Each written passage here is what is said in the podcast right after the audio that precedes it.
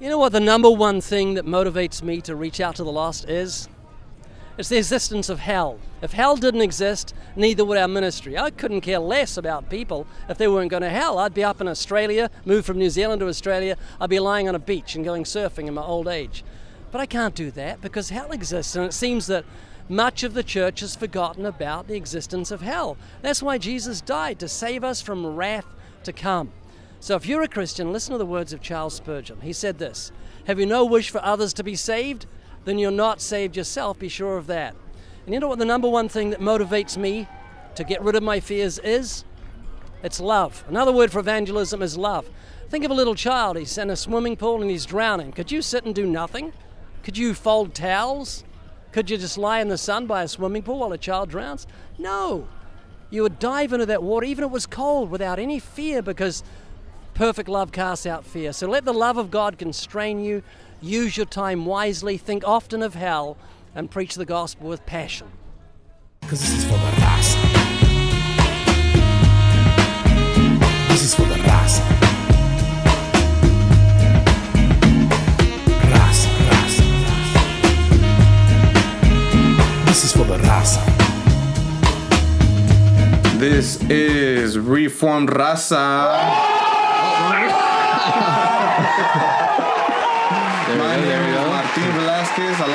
My brothers. Hey, this is Justin. And What up, everybody? This is Pastor Vic right here. And you are now tuned in to the mix Reformed Raza. Thank you for tuning in.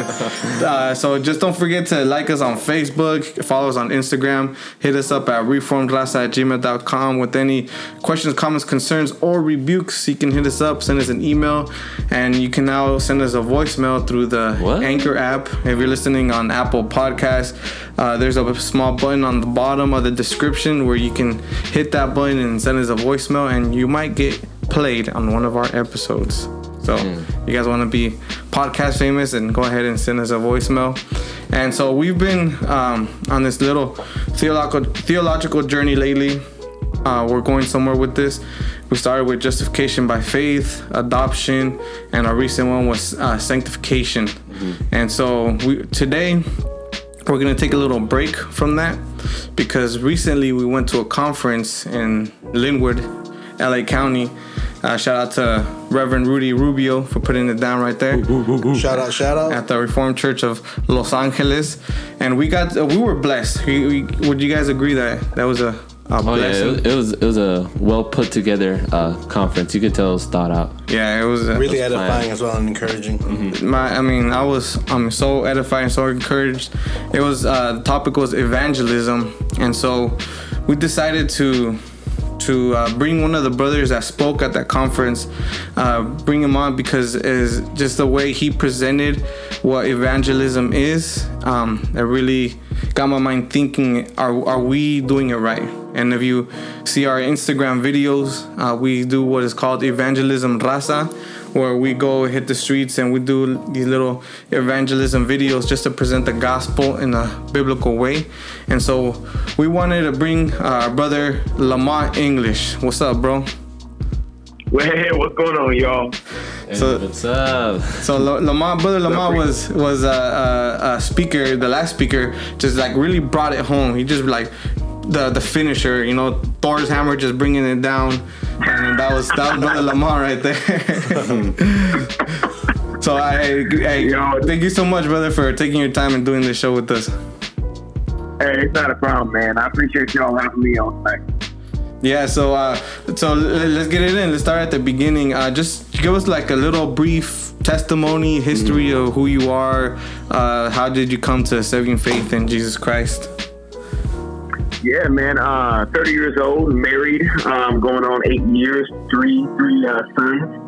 Uh, Eli six, Ezra four, and Israel two. And um, man, so uh, I grew up in the church. You know, um, I grew up in the black church. I, I like to say the black church is my spiritual mother. Um, and from a very early age, I was confronted with the the, the, the issue of death. So basically, my, my, my father, my biological father, was one of the main uh, founders of one of the largest Crips gangs in Central California.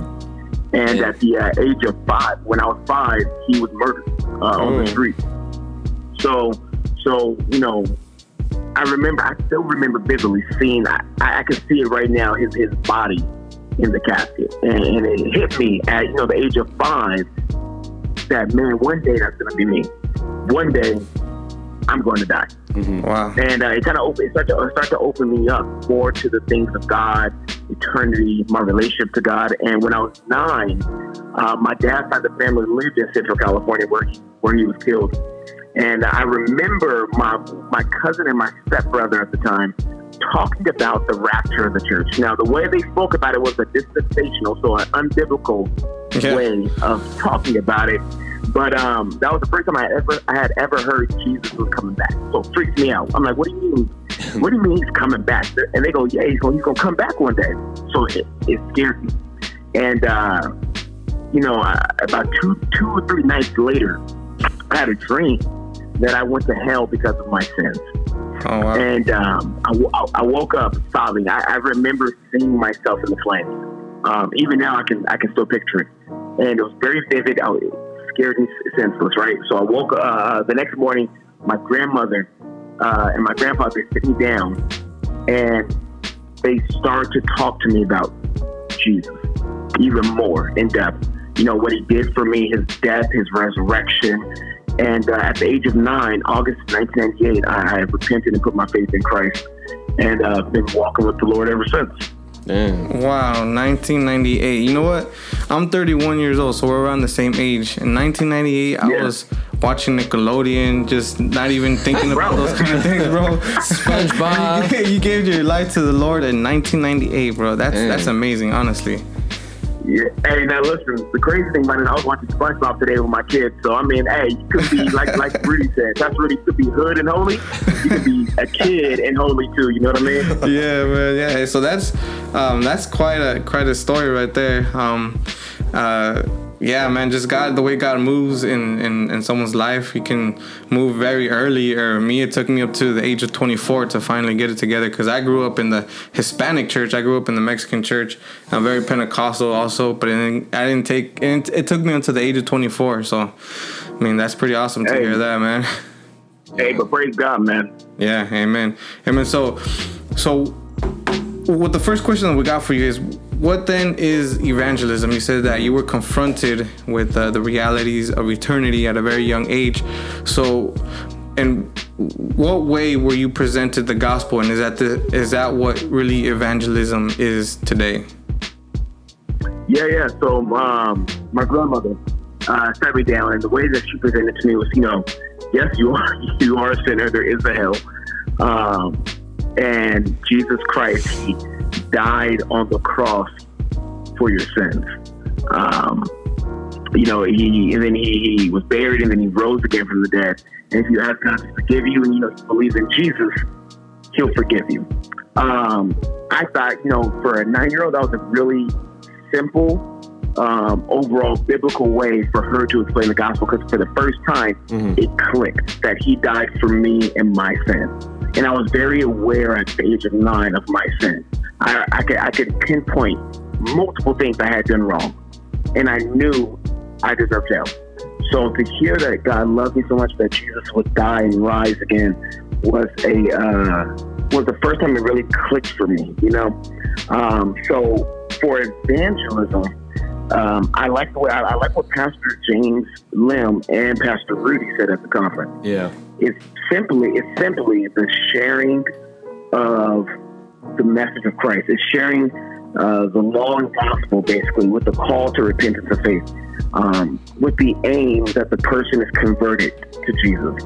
Uh, uh, so it's not it's not the results. It's simply being faithful and sharing that message and leaving the results up to God. Mm, so that I think that's a pretty good definition because I think uh, a mistake that I think a lot of us have made is uh, thinking that we have to have a conversion in order to be successful. Yeah. Well, o- well, only the best evangelists are going to have conversion. So if you're not getting conversion, it's your guys' fault. You know what I mean? no, no, I'm, pl- I'm, pl- I'm, pl- I'm playing, of course, but unfortunately, that is, I think, what keeps a lot of people, a lot of Christians who truly love the Lord, who truly do want to share the gospel. I don't know any Christian that really doesn't have a desire to share the gospel. Mm. Yeah, that's right. That's Um, right. But what what keeps people is the fact that well, I fail if someone doesn't come to Christ, as opposed to saying I only fail when I don't share the gospel. Mm. If I if I if I lovingly, faithfully share the message of God, share the message of uh, uh, Jesus Christ, then I, I succeed every time, despite what that person, how that person responds or does not respond. Mm, so that, I think that's a that's a good uh, encouragement for those who have maybe thought like that. That in order to be successful in evangelism, we have to have a conversion. So that would bring me to our, our next question: Is who then who is called to evangelize? Is it just a pastor? Is it just a an outreach leader, someone who uh, leads these type of evangelism events, or who is called to evangelize? Yeah, so um, you know, unfortunately, when I when I came into the reformed world back in 2011, when I say reformed, I'm speaking of the PCA, Mm. because of, you know Presbyterian Covenantal Yeah. Confessional World. um, to, to just explain what I mean by reform, because it ain't just Calvinism. Mm, yeah. Um, oh yeah, we can go off topic on that one. Eh? you know, uh, uh, uh, for you know, I've actually heard that that the only one who was the only person who was called to evangelize, which is to verbally share their, their, their faith, are pastors, ordained men. Um, and I think that's wrong. I think First Peter two nine through ten states that we were. Uh, Brought out of darkness into his marvelous light, so that we can proclaim the excellencies, excellencies of Him who called us out of darkness into His marvelous light. Mm, that's my So- favorite verse right there. Oh yeah, there we go. Right. So for me, when I when I'm asked who should share the gospel, the people who share the gospel are those who've been called out of the darkness into His marvelous light, and that means that's every Christian. Every Christian is not only given the duty but the privilege Mm, of being a witness for Christ in their by their actions in life, but also to verbally witness, to verbally share the gospel. So we look at it as a as a as a a drudge. You know, oh, I gotta share the gospel. No, it, we gotta change the mindset. It, it's not that we have to share the gospel as much as it we are blessed to be able to partner with God to share the gospel. God doesn't Yeah. need us. God can share the gospel himself, and he'll be way more effective. Uh, he can use angels to do it, but he chooses to partner with us, saints. You know, his his his his, his body. Um, and he, he gives us the privilege and the honor and the blessing, and the joy of sharing our faith. So every Christian is commanded to share the gospel. Every Christian has the, the duty and the privilege. And I would also uh, go to First Corinthians chapter 10, verses, I would say 30 through 11, verse 1, where Paul says, um, you know, uh, by all means, I try to save some. And then in verse uh, chapter 11, verse 1, he goes, and now follow me as I follow Christ. In other words, you see my example, now do the same thing. You see that I'm doing everything I can to see people come to know Jesus as Savior and Lord. Therefore, follow my example. And he's given this not just to the pastors of the Corinthian church, but he's given it to the Corinthian church as a whole. So it's every Christian's privilege and duty to share the gospel. And you, and you know, it's you know, it's actually funny too is that un, unknowingly, even um, unbelievers are sharing the gospel. And and and I Yeah. say that because they're. Um, I mean, I wasn't aware of this until I saw um, the documentary, um, The Banana Man. I don't know if you've seen that. Oh, Ray Comfort. yeah, Oh, bro, bro, I have the uh, I have the book right here on my bookshelf. really, dang. But but it opened my eyes, and then I actually looked for it after I saw that documentary. I went and looked for the channel, and there's a there's an atheist community where they go and they read Christian books aloud on on these vlogs, and and they and they try to dissect it. But unknowingly, God is And unknowingly use, using share the them. Oh to share the gospel. And then even then, I think, well, who was it, Paul? When when he heard that unbelievers were, were talking about the things of God, and he was just joyful, just just the fact that the gospel is being preached. Yeah, Yeah. yeah. He, he, he goes, whether they whether they're preaching out of goodwill or to add more misery to my pain, I'm just thankful that Christ is being proclaimed. Yeah, Oh man. Yeah, that's crazy. Oh, that's good stuff, man. That's good stuff. so then, Yeah. um, well then, yeah. So then, I guess the, the the following question is, why then should we evangelize? Um, we we know that we are are called to share the gospel. We know that. I mean, and a lot of almost every one of us have been shared to or shared with the gospel. Why should we go and share the gospel with other people? Why should we evangelize? Yeah. Well, listen, we're we're all reformed. You know what I mean? So let me just get out the number one reformed answer because we say it all the time, mm-hmm. right? It's to glorify God. We know that. We know that. Yeah. But I want to go to some other parts that we, we I I think we don't go far enough. We say, oh, to glorify God, praise God, amen, right? Evangelism is God centered, and our main our main uh, goal is not in evangelism is not to see people saved. Our main goal in evangelism is to please and honor our King. Um, but another reason is because it's twofold. The new heavens and earth are, are real. Heaven, new heavens and new earth, are real. And also hell and the lake of fire are real. Yeah. And I think we, uh, I, I like what the atheist Penn Jillette says, and I showed the video at the conference. Yeah. Yeah. And this is an atheist, one of the most well-known atheists, most popular atheists. He goes clearly, he goes, "Yo, listen, if you believe that there's a heaven and hell, and people could be uh, going to hell or not receiving eternal life, and you don't think it's important, you don't think it's uh, important enough to say something because it might be socially awkward." He goes, and I tell atheists the same thing. Other atheists, how much do you have to pay someone to not share your faith, not to, to not, not share your faith? Mm-hmm. How much do you have to hate someone to believe eternal life is possible, hell is real, and to not share that with them because you think it might be awkward? Mm. He's an atheist and he gets it more than a lot of churches. It's sad. At least a lot of churches here in America. So when I'm talking to people, you know, even at the conference, why do we share the gospel? To glorify God, yes. It's also out, uh, it really fulfills the great, the two great commandments. Love God with all of your heart, mind, soul, and strength, and to love your neighbor as yourself. To do unto others what you would have them do unto you. If I was going to hell still, I would want a Christian, whether I knew them or not, to love me enough to risk me making fun of them or hating them to bring me the gospel of salvation.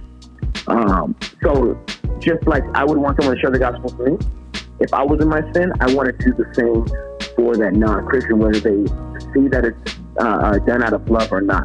And then also, there is a heaven and hell. There is the lake of fire. There is the new heaven and earth. And when we really see that Trinity is uh, a, a real, urgent thing, and that life is short, death is real, it, it should drive us to go share the gospel. So I would say Yeah. for that. And also, Jesus is worthy to receive the reward of his suffering. Mm, Jesus, it, it says that Jesus looked past the cross to the joy. What's the joy? The joy is not only receiving the glory that he had with the Father then, but it's, it's his bride. I know when I was getting married, I look I, I looked past the uh, the nerves and the fear that I felt. You know, like I married at 22, and I'm like, man, is this is I get married? This is scary. But I looked past the fear to the joy of joining my wife in this life. You know what I mean? yeah. and, and Jesus looks past uh, uh, uh, the wrath of God he's about to experience. He, he, he looks past the hell he's about to experience on the cross for us. And he looks past the pain and the mockery, and he sees his bride. He sees us. So he's worthy to receive the reward of his suffering, and the reward of his suffering is his bride.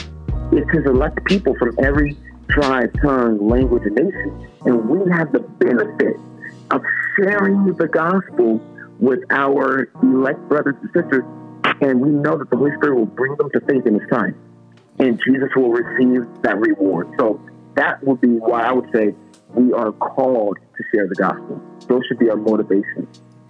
Amen, amen. And uh, we know that, that sometimes it, it, it takes uh, courage, it takes even boldness because this this this message is it's bold, it's straight out. It could offend people, but yeah, it can lead others Yeah. to Christ. So what we want to talk about right now is um, if you have any. Uh, if you want to share any good or bad experiences that you had with going out there and sharing the message and being bold about it, Yeah.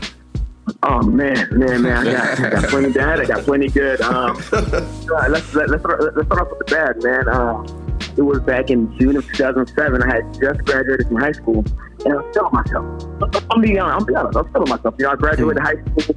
I'm about. To, I'm a college man. You know what I mean? I'm feeling Yeah. real good about life, and I'm there. I'm open air preaching in uh, San Diego, um, and people are kind of laughing and mocking, and not listening, and I get mad. and I start to just rip into them and talk down to them. Dang. That was the last time that actually ever happened because I felt so convicted by the Holy Spirit. And even one of my boys, Hispanic brother, actually named Abraham. Shout out to my boy Abraham. Shout out to in Los Angeles, in in uh, Los Angeles. But he came to me and he goes, "You were mad, huh?" I said, "Yeah." He goes, "Yeah, bro." But, but basically, you need to repent. And I, I, I said, "I do, I do need to repent." And I'll never forget that. And I think there's a reason why God has not allowed me to forget, and why even now, as I'm talking to you all about it, I still feel that pain in my heart because it's kept me from when people are making fun. It keeps me in line, saying, "Hey, number one, you're no better than they are." And the only reason why you're saved is by God's grace. So that was probably one of the worst experiences of sharing the gospel out there. Uh, one of the best, one of the best experiences.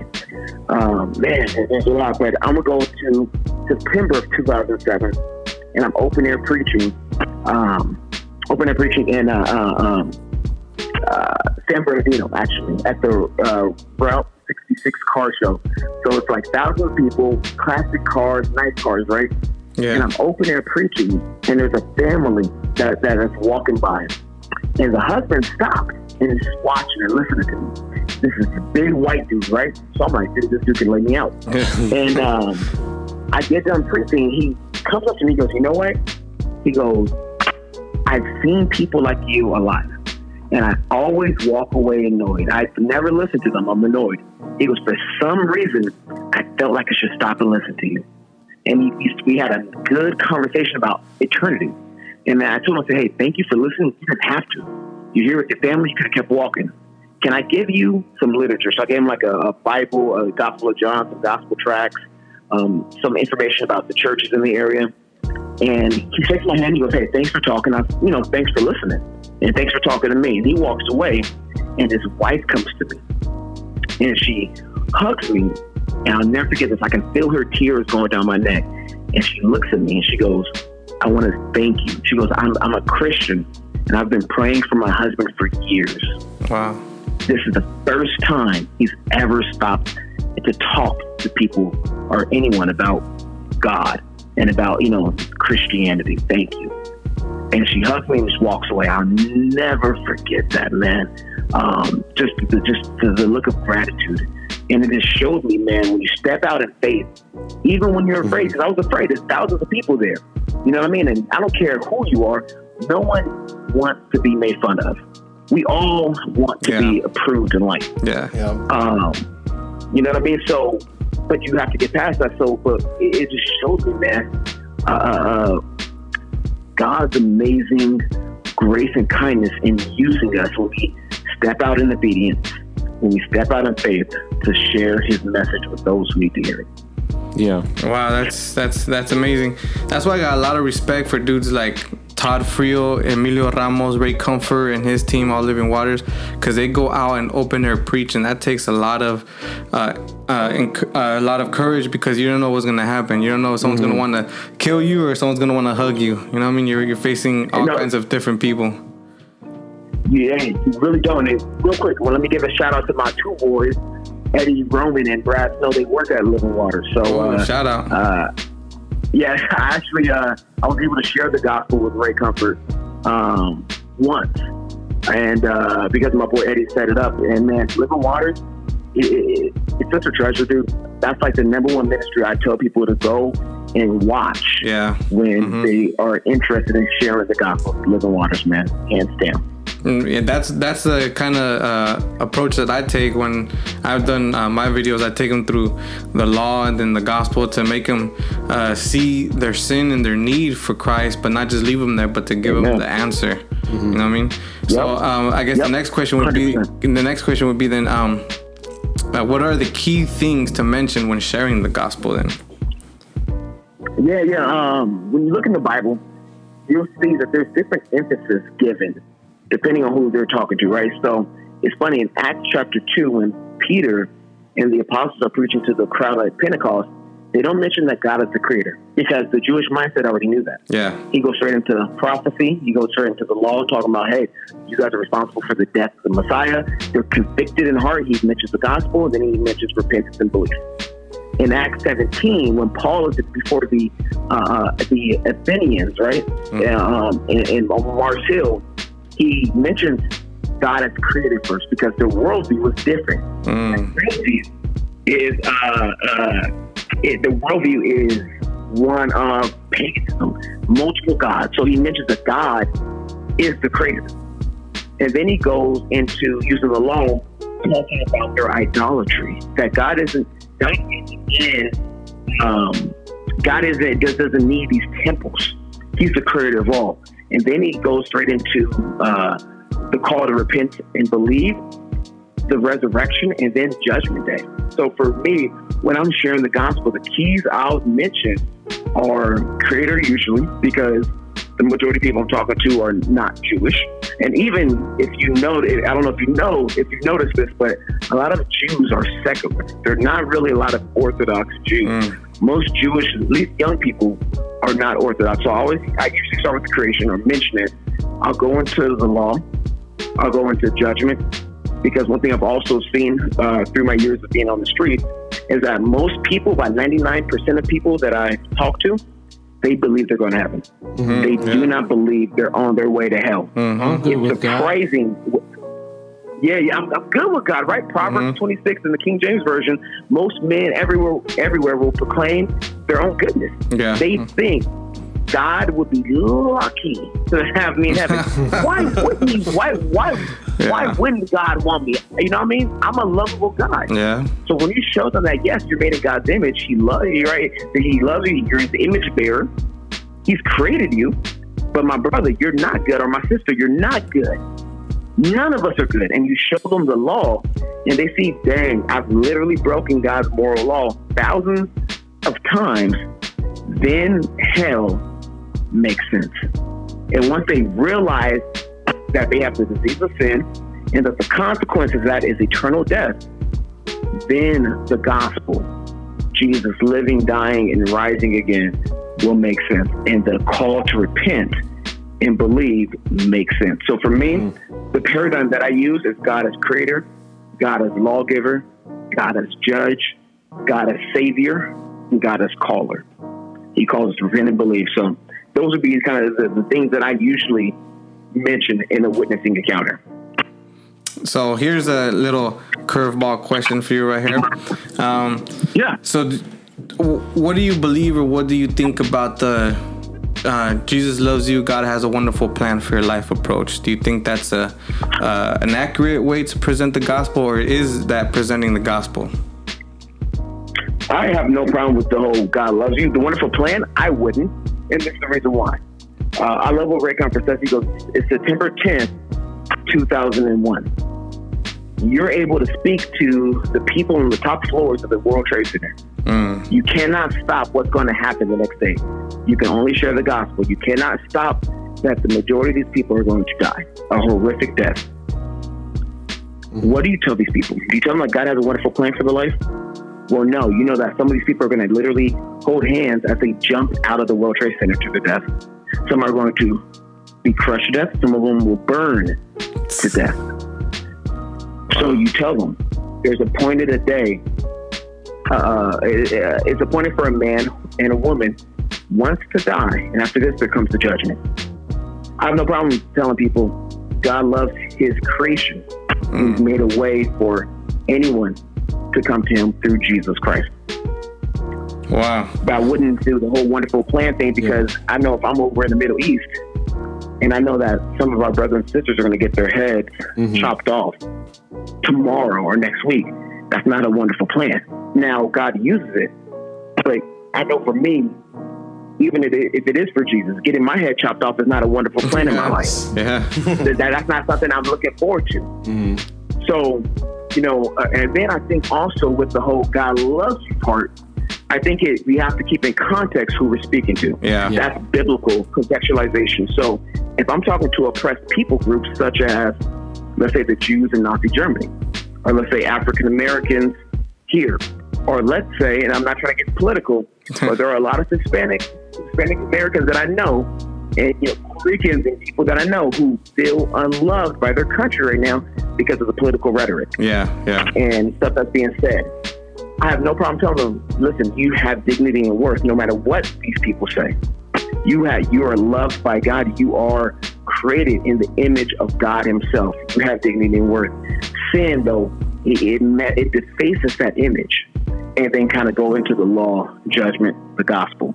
So I think it also does depend as well on who you're talking to mm-hmm. and what the context is. So you want to contextualize it without losing the essential parts of the message. I'll never contextualize uh, in the way that some people do, which is, oh, I, I, I contextualize the gospel, but they don't mention judgment. They don't mention sin. They don't Yeah. mention God's wrath or God's holiness. So I think that's where it goes too far. Yeah. And then and I think that leads into the next question is uh, what shouldn't we do when we're sharing the gospel or what shouldn't we sh- uh, talk about when um, addressing the gospel to people? Yeah, yeah. Um, I don't use personally. This is me. Yeah. I know some great evangelists who would pro- who would disagree with me. I usually do not use the fruits of salvation to draw people to Christ. What do I mean by that? We know as Christians there is a peace and a joy that we receive when we, when we come to Christ. Um, I don't particularly use that, and here's the reason why: because if they come to Christ just for joy and peace, what happens when they get that terminal mm-hmm. cancer diagnosis mm-hmm. or someone dies and they don't feel they don't feel peace and joy? Because I know for me in my Christian walk, I don't know about y'all, but there's plenty of times where I want to feel joy and peace and I don't. I feel like I mm-hmm. want to lay some hands on someone. Oh, yeah. And I feel like I want to scream and shout. Not just to pray for them, man. So, well, hey, hold on, I'm saying right. So when we tell when we tell when we tell folks this is what's going to happen, what happens when that doesn't happen? What happens when it's like in Psalm 42, the psalmist who truly loves Yahweh basically says, "God, I know you haven't left me, but where are you? I don't feel like you're near me. Mm. Your, your waves are crashing over me. How come they keep making fun of me? Where are you right now?" What happens when they encounter what some of the Puritans call the dark night of the soul? Yeah. mm when God, when you cannot see God, you don't have joy and peace. All you have is misery, sorrow, and, and- you just feel like God ain't nowhere near. So for me, I would much rather just simply preach the objective truths of Christ. Will I maybe mention it? Yes, but I, if I'm going to mention joy and peace, which is rare, I'm going to make sure they know, hey, you're not always going to feel joy and peace. Yeah. Mm-hmm. you're not that's not always going to be your experience. The christian life is one of warfare. You're oh, going Oh, to experience you're, you're going to experience more trials now. You're going to experience more tribulation. And you're going to experience more persecution so be ready for your life to get a lot harder than it is now. If you want an easy life you don't want jesus then. Because if you get jesus he's going to if you want if you get jesus if you come to jesus your life will get harder until you see him in glory. I promise you that. Man, that, I think I think that's why I give so much respect to missionaries that actually go out and um, share the, the the true biblical word um, when they're overseas, when they're Yeah. in, in those countries, because they um, they're they're not sharing the gospel in a way that we're used to here in America. They're they're not you know telling Oh, them the benefits of being a Christian. They're not sharing you know love, joy, peace. They're more so um, sharing the security of of eternity. They're sharing the reality of what's to come in this next life that's to come. Because I mean, they can't promise people over there in in a third world country where you know they don't get the the best water source. They can't share with them and say, you know what, God's gonna give you um, all, all your hopes and dreams. He's he's gonna give you this this joy. He's gonna there's a purpose for your life that's better than this. When when in reality they, they might not get out of that country. Yeah. Exactly. And they may coming to Christ mm-hmm. could be signing your own death warrant at that point, and the Right. death warrant of your own children mm-hmm. and mm-hmm. spouse. So they're letting them know, hey, do this. You have to understand you may very well just be forfeiting your, your physical life right now. Yeah.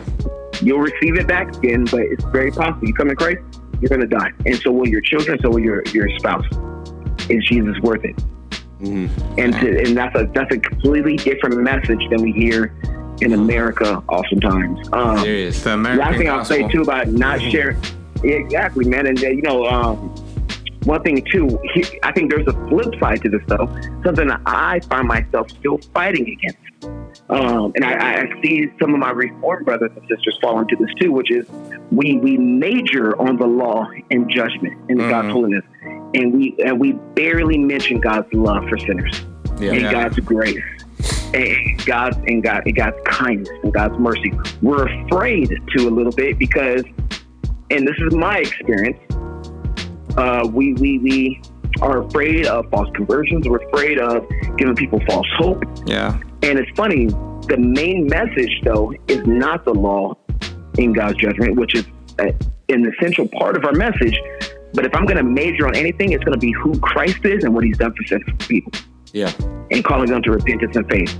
So we can go, I, I think for some, they err on all they talk about God's mercy and grace, the gospel. Yeah. And you don't hear nothing about sin, law, and judgment. Mhm. But on the flip side, and I'll, I'll, I'll say for me, I can find myself going harder on the law and judgment and softer on God's love and grace and mercy.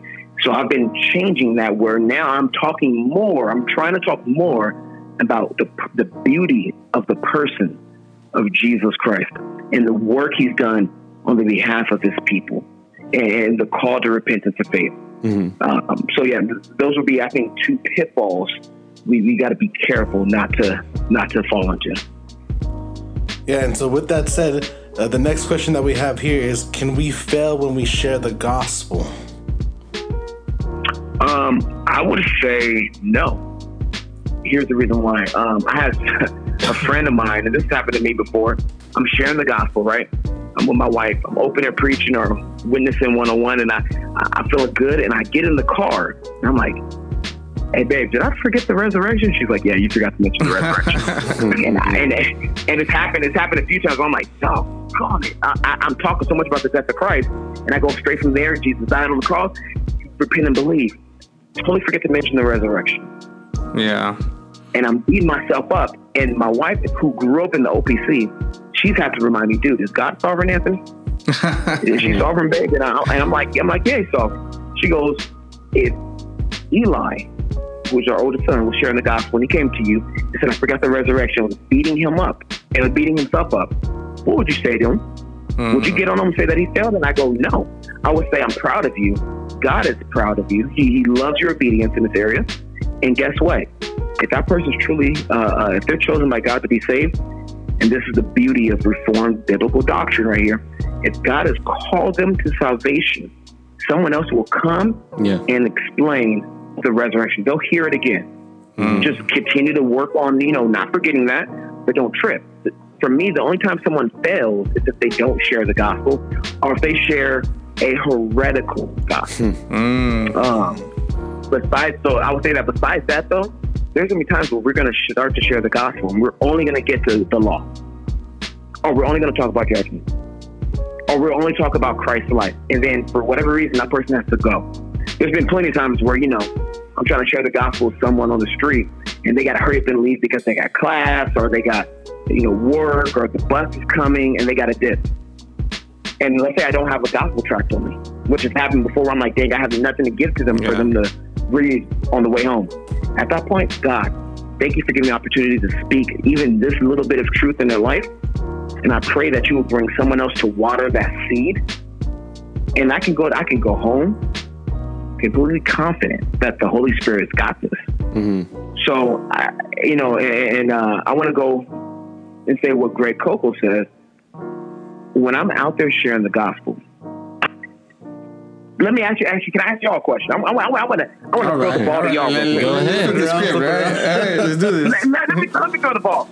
Should we as Christians expect conversions every time we share the gospel? I don't know. No. Nah. I would say I'm, no. I'm going to beca- disagree with you. Uh, oh, uh, well, let, let, let, let, let me write mine out real quick. See see if, if, if you agree Write- with write that. it out. Write- write it okay, out. so since we know that God is sovereign, and like how you just said that if if if He calls someone, they're gonna get saved because. I'm human and sometimes I'm gonna mess up. Sometimes I might not mention something or leave something out. And so I feel personally that when I'm evangelizing is just the message of the death, burial, and resurrection of Christ is presented and since Jesus says he will draw all men to himself, the conversion I can't convert anybody. The the changing uh, uh the regenerate the regenerated heart, uh, the stony heart being removed and putting a heart of flesh. That's that that that that's God's part. My part is just to present the gospel and let God do the rest. So I don't know if you agree with me or disagree with me. I 100% agree. this is where I th- th- this is where I'll say I'll disagree though. Okay. There was a story of uh, uh and you guys this is where I, I'll push back push back on the brother, all right? but uh, Charles Spurgeon Charles Spurgeon was once telling the story of one of his students who came to him and said, you know, uh, uh, uh, you know, Pastor Spurgeon, when I preach, nobody ever gets converted. No one ever gets converted, right? And then uh, Spurgeon said, Spurgeon looks at him, he goes, well, do you expect people to be converted every time you preach? And the, the his student kind of goes, well, of course not. No. He goes, and that's why they're not converted. He goes, every time I preach, I'm expecting God to convert people. Mm. In other words, I God wants people to be saved more than I do. Now I get you. I think where we can go wrong with that is by manipulating people, Yeah, right? yeah. Oh, oh, pray, pray right now, pray right now. Like I'll never ask, I'll never really say, hey, do you want to receive Christ? The only time I'm ever praying with people to receive Christ is if they tell me, hey, I, I need I need Jesus now. How do I become a Christian? Talk to me. I I do expect I do expect conversions every time I'm out there though because for me my thing is you're and I agree with you 100 percent on this. So I agree.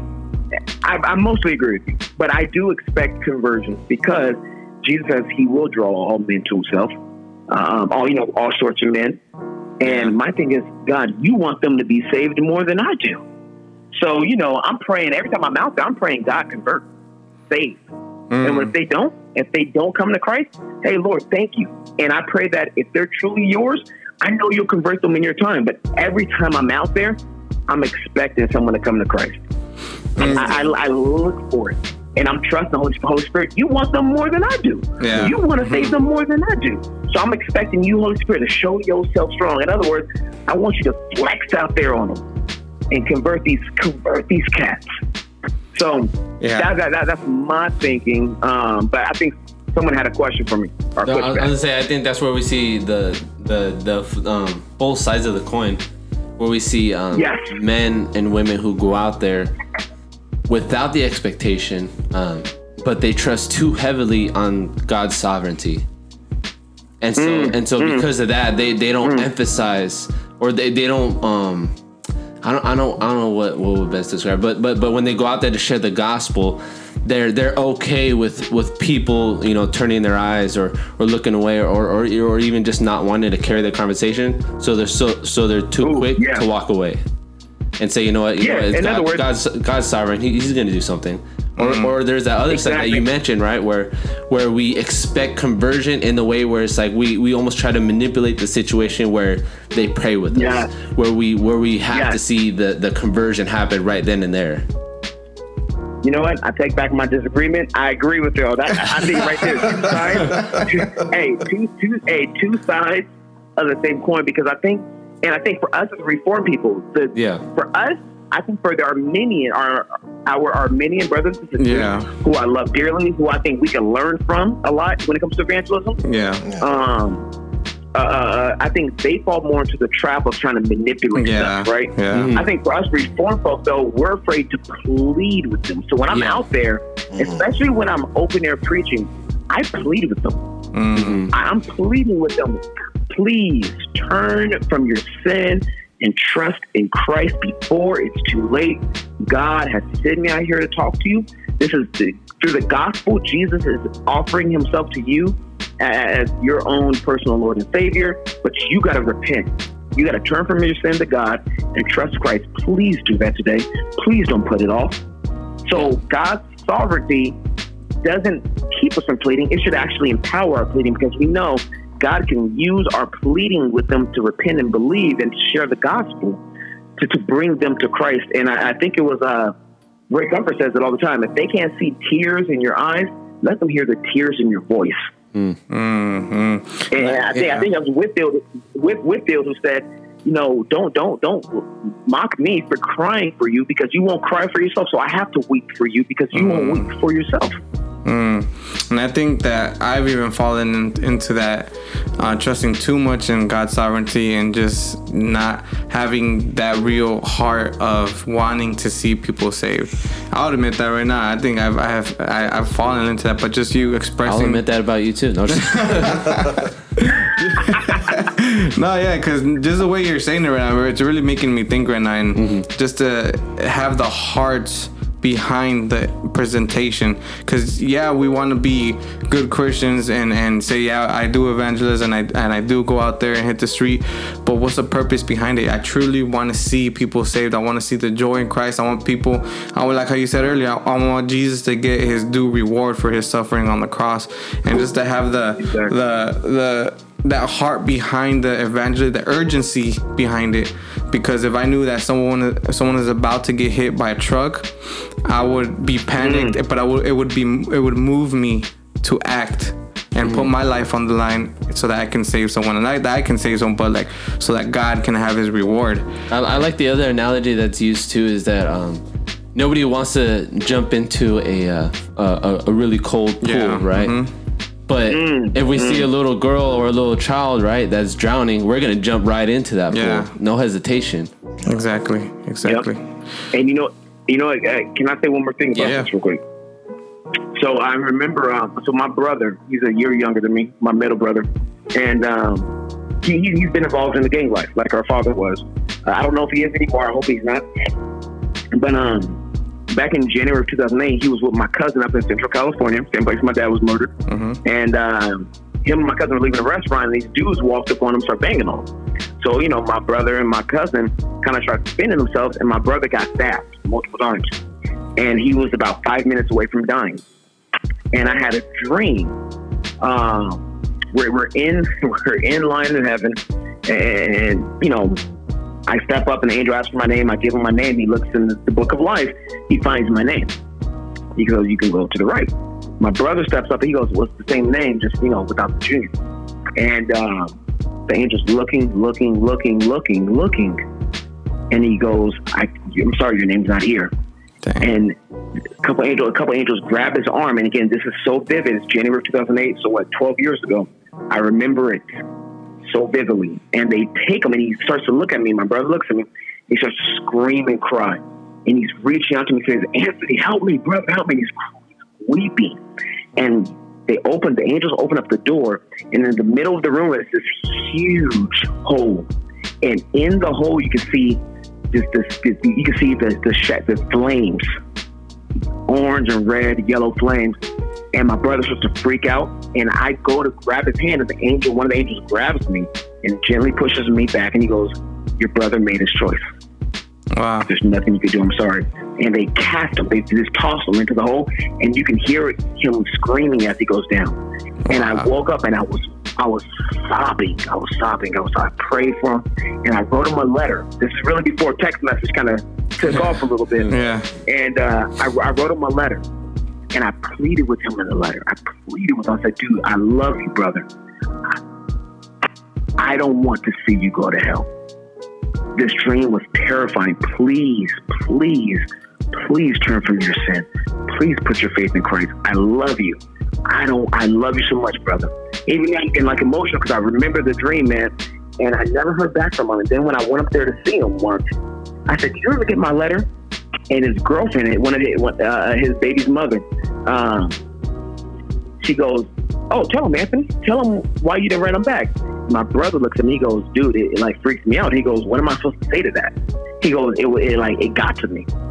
And I tell the story to say, if I just told him, "Hey, repent and believe," and that was it, he was like, "No, whatever." But the fact that I pled with him, and I'm I'm willing to tell him that, yo, I and I told him. And my brother's, you know, my brother hard. He hard. He ain't no punk. Yeah. But I told him straight up, I'm like, yo, I cried, man. I woke up sobbing for you, man. I love you, man. Like, kid, I love you, dude. I don't want. I'm your older brother. I don't want to see you go to hell, man. I, you need to come to Christ, homie, before it's too late.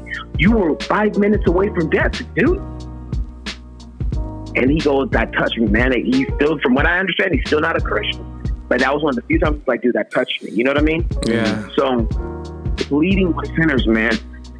I think sometimes when people who are not Christians see us literally just just crying out to them, man, with the love of God in our heart, in our eyes, in our, our, our voices, I think I, I'm a firm believer the Holy Spirit will use that sometimes to, to touch the heart, bro Dang, that's hard. to really touch the heart and see like, dang, this Christian really. I may not agree with what he believes, but I can't deny the fact that this man loves me. This woman loves me, and man, sometimes that love right there can start to soften someone's heart. Dang, man, that's crazy.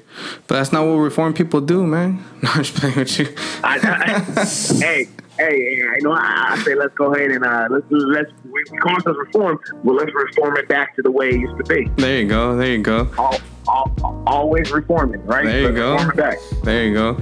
No, that, that that goes hard. That goes real hard. And um, so with that, man, like, what advice can you give someone that that is hesitant and to share their faith? Maybe they have the fear. Maybe they're not such an outspoken person. Maybe they're always kept to themselves. So, what advice can you give someone that is hesitant to share their faith? Yeah, man. Um, I would start just as my boy Izzy said, uh, one of the ruling elders from my, my PCA church. He goes, "Don't pray for less fear, pray for more love." Yeah. Um, you know, at the end of the day, and I know people have different temperaments, different personalities. I'm more of an extrovert, so talking to strangers is easier for me. I'm not gonna sit here and act like that doesn't uh, that doesn't play a role in this. Um, but even I struggle with fear, right? And the only time I'm, the only reason I'm afraid, and this comes from a, a reformed pastor, I asked him, I said, how come you're always sharing the gospel? He's someone I look up to uh, when it comes to evangelism. He goes, the reason why you have such a hard time is because you care too much about yourself. It's not about you, dude. Who cares what they, who cares what they think? Mm-hmm. So we got to remember, like I said during the conference, woe is me, man. You know, I gotta. How dare I care more about Anthony English than I do about Jesus Christ and the person who needs to hear about Jesus. So that's that, that's really the, the first and second thing. But the third, I would say start off small. I would say just start off. Just say start saying hello to people out there. How are you? Get in the habit of just talking to people. And then I would say pick up some good gospel tracks. I would say even something some from uh, Living Waters, Ray Comfort's ministry. Yeah. I got I those was- million dollar bills. million dollar bills, bro. Like, yo, that's sharing the gospel as well. Yeah. Share, share the gospel track. Just, just, hey, can you read it? Start small, baby steps. My, you know, when my two year old, when all my boys are starting to learn how to walk, I wasn't expecting them to start running. I wanted them to take a little steps and they fall and they get back up and they keep doing it. And now they're running around. We don't expect yourself to start just open your preaching um, or, you know, start having full blown conversations. Start small give out a gospel track, invite people to church, and then ask them afterwards what they thought. And then I would say eventually venture into actually having conversations with people about, uh, you know, the law, the gospel, and repentance faith. So that that would be my that would be my encouragement is to start small, and then Jesus. Don't forget, Jesus sent out His people two by two. So maybe get a good Christian friend who will go out with you and you each other accountable, or you guys can go share the gospel together, or take out your pastor or elder. Unfortunately, a lot of pastors are not doing the work of an evangelist. So Mm. help them to do help them to do that by saying, "Hey, will you go out with me and can we share the gospel together? Can you teach me?" And put it on your pastor. Make your pastor it'll be good. It'll, it'll be good for him too. So that would be, that would be my encouragement. Start small, but just try to do something. As Charles Spurgeon says, do something. Give out a track, but just start small and pray that God will continue to open up, opening up the door, giving you courage and boldness, and He will. Amen. Amen. And and, uh, one of our last questions is uh, what is the urgency or need do you see in the church today? Man, um, you know, we talked about SpongeBob uh, early. Early, so I'm, I'm gonna take it back to SpongeBob. You know, uh, with my my six year old. So we're watching it, right? And uh, it's one of the earlier seasons back when I was a kid. And this cat at the Krusty Krab, which is where SpongeBob works, right? Uh, they, a jellyfish, like I guess, created some some jelly, and they put the jelly on the on the Krabby Oh yeah, I remember that. And One. when the customers, yeah, when the customers ate, it was like, oh my gosh, this is amazing. And he starts to sing, right? He's like, this is the best Krusty Krab uh, uh, uh, uh, uh, sandwich, uh, sandwich I've ever had. And he, Yeah. he's going around the entire restaurant and talking to everyone. You gotta try this cr- this Krabby Patty with jellyfish jam. Start and I'm singing rolling, about it, it jumping on the tables. Yes, bro, you know what's up, right? So I'm laughing with my son. I'm laughing with my son, but then it hits me. I say, wait a minute, what is this dude doing? He's evangelizing. Mm. Why? Because he loves what he's tasted. We as Christians have tasted and seen that the Lord is good. Mm. All we're doing is telling people to come and taste as well, yeah. to show them they're sinners and that Jesus is good. He's mm-hmm. sweet to the taste. Come and take and eat and drink and be satisfied with them. So the greatest need is for us to grow in our love for Jesus. Because my brother, when I was dating my when I was dating my wife, nobody could stop me from talking about her. I was telling everyone this girl is fine. she reformed. She reformed. I mean, I mean, seriously, I'm like this. This, this woman got body. She reformed. She, she, she, this, this is this is my chick right here, right? I'm about to wipe her up, and I couldn't stop. Why? Because of my love for her, and I still can't stop. Right? Um, in the same way, and in a greater way, when when you grow in your love for Jesus, it's a natural outflow of your heart. We can't help but to talk about what and who we love. So the greatest urgency is loving the Lord our God with all of our heart, mind, soul, and strength. Because when we love Him with all of our heart, mind, soul, and strength, or when we grow in that, the natural outflow of our heart is to love our neighbor as ourselves. And one of the greatest ways to love our neighbor as ourselves is to share the gospel, to evangelize. Mm-hmm. So that, that, would, that would be my number one thing right there. The more we love Jesus, the more we grow and fall in love with Jesus Christ, the, the, the, the man, the urgency is going to be there. It's going to be a natural outflow of our love for God. Wow. So man, man, this has been a, a great, you know, uh, episode, a great, you know, just conversation. Uh, it made me definitely think or rethink uh, some of the uh, motives or even methods that I use when I evangelize, and uh, it's definitely something that that I think all people, all Christians, uh, should take in consideration. Um, whether they are or not evangelizing, the urgency behind it and the heart behind it, not not just for evangelizing, but for the Lord Jesus Christ. How much love do you have for Him, and how much good has He done to you that you want to share that goodness with the rest of the world? And so, I mean, Exactly, man. man. So I appreciate you coming on, man. I mean, just everything that was spoken, man. It's just you know, it's. I think uh, it needs to be spoken more. We need to have more conversations like this in the church because I think we're falling too much into the American prosperity type of gospel, make a church scene kind of thing, and we want to take it back to to the the days where we actually call people to repent and put their faith in Jesus Christ.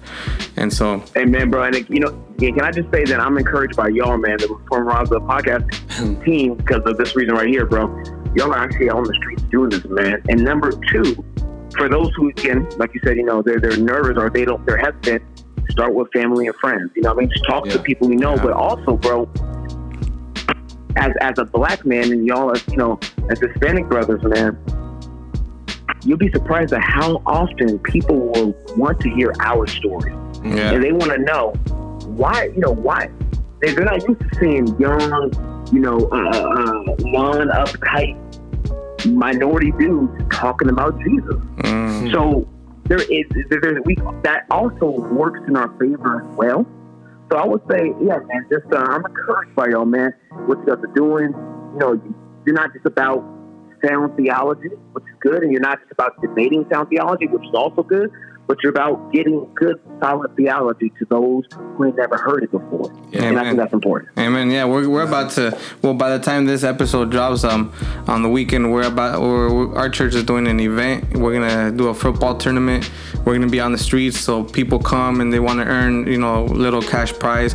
But we take the opportunity to share the gospel with them. Yeah. And so everything that was spoken here today is definitely made me think a little bit differently, even from the conference. It's just I've been thinking about it to really uh, take a different approach in the way I present the gospel. Uh oh. Whoops! We actually dropped the call. Oh, but call uh, drop. You want to you want to go ahead and continue your thought All though? right, he's coming back. Yep. My bad, my bad. Call drop. Can you hear us? Connect it back to Oh, Bluetooth. okay. Oh, hold on, hold on, hold on. Hold up. Oh. Can you hear us, brother? Okay, I can hear you. Oh, all right. I don't know what happened. My Sorry bad. about Hey, that, well. I, I, I, I, looked, I, looked at, I looked at my phone. I was like, hey, where does brother go? I was like, this brother just dropped us right now. Hey, all right. No, all right, dog. My you. bad. I'm looking at my, I'm looking at my phone. I'm, I'm, I'm tracking with what's in my cool. You know, little, little, little, you know, outreach event, and I'm like, all of a sudden, just nothing. I'm like, this dude didn't like what I was saying. Guys. man. I, I, I was- like, it's because I'm black, isn't it? I'm, I'm like, No, yeah, just finishing the thought, man. We're gonna, uh, we're actually gonna do a little event. Our church is doing an event, so we're gonna take advantage of the opportunity Yeah. to set up a little booth and call people to come and talk to us. We're gonna have our little camera ready and be like, hey, you want to be Instagram famous? Come and talk to us and take advantage of that opportunity to present the gospel and just everything that was spoken since the conference. Even today, it's just made me think differently in the way I approach and the way I, uh, the heart that I have behind uh, evangelizing. So, man, Yeah. I mean, gracias for for taking the time, man, and and just sharing your your story, your your methods, everything with us, bro. It has been very very encouraging and edifying, brother.